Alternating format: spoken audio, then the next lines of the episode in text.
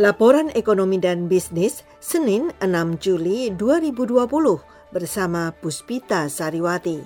Presiden Donald Trump hari Sabtu menandatangani program bantuan perpanjangan sementara untuk subsidi bagi usaha kecil yang dirugikan akibat pandemi virus corona.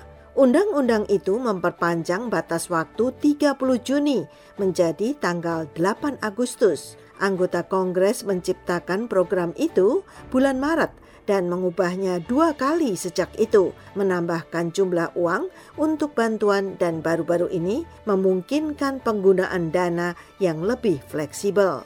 Sekitar 130 miliar dolar dari 660 miliar dolar disetujui untuk program yang memenuhi syarat bagi bisnis yang mencari subsidi federal langsung untuk penggajian pegawai dan biaya lain seperti sewa, meskipun permintaan untuk program perlindungan pembayaran gaji telah habis dalam beberapa minggu terakhir. DPR yang dikuasai Demokrat memberikan suara hari Rabu untuk menyetujui perpanjangan program setelah Senat yang dikuasai Partai Republik melakukan hal yang sama. Trump diharapkan akan menandatangani langkah itu.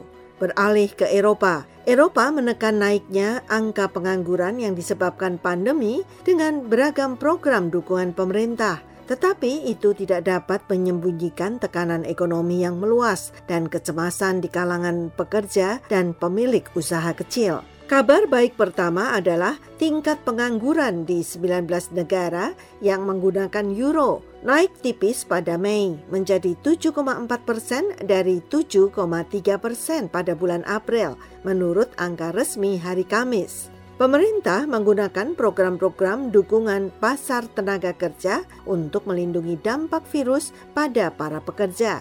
Sebagai perbandingan, tingkat pengangguran AS mencapai 13,3 persen. Pemerintah Eropa membayar sebagian gaji pegawainya sebagai imbalan bagi perusahaan-perusahaan agar tidak memberhentikan pegawainya atau PHK. Pemerintah juga mengerahkan serangkaian program pinjaman dan bantuan lain untuk pengusaha seperti Marco Cinapi yang keluarganya mengelola Hotel Mayor berbintang tiga di Sperlonga, sebuah kota pantai di Italia di pesisir Roma. Beralih ke Tiongkok, Citigroup di Tiongkok mengatakan hari Senin langkah-langkah kegiatan bisnisnya menunjukkan kelesuan pada saat produksi industri pulih dan permintaan konsumen melemah. Pengamat ekonomi memperkirakan pemulihan ekonomi paling cepat kuartal ini setelah produksi industri kembali positif pada bulan Mei. Ketika itu tumbuh 4,4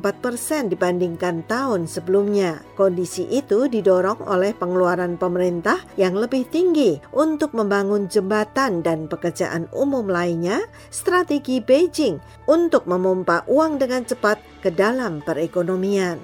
Pemerintah Tiongkok berjanji membelanjakan 2 triliun yuan atau 280 miliar dolar untuk menciptakan 9 juta pekerjaan. Tetapi Beijing ragu untuk menambah hutang yang sudah tinggi, seperti halnya Amerika, Jepang, dan negara ekonomi utama lainnya yang mengumumkan paket stimulus 1 triliun dolar lebih.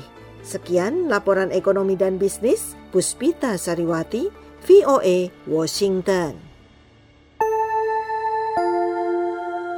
The Voice of America.